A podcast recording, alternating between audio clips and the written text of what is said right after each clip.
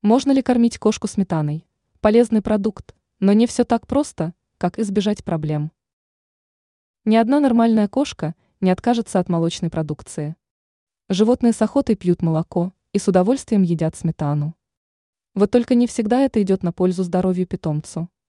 В ряде случаев сметана может спровоцировать проблемы со здоровьем. Эксперты считают, что кошку можно кормить сметаной, вот только делать это нужно аккуратно. Польза сметаны для котов и кошек. Сметана полезна, как и всякий продукт натурального происхождения. В ней содержатся необходимые для здоровья белки, аминокислоты, витамины, питательные вещества и микроэлементы. В числе первых называют полезный для костей кальций. Не навреди.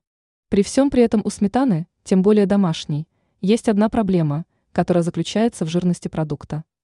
Даже магазинная сметана с показателем жирности пятнадцать процентов считается вредной для домашних животных. Если постоянно так баловать питомцев, то у них могут возникнуть проблемы с печенью, поджелудочной железой или с пищеварением. Поэтому котятам можно давать в день не более двух чайных ложек сметаны, а взрослым котам и кошкам не более семидесяти граммов. Ранее мы рассказывали, можно ли обнимать собаку.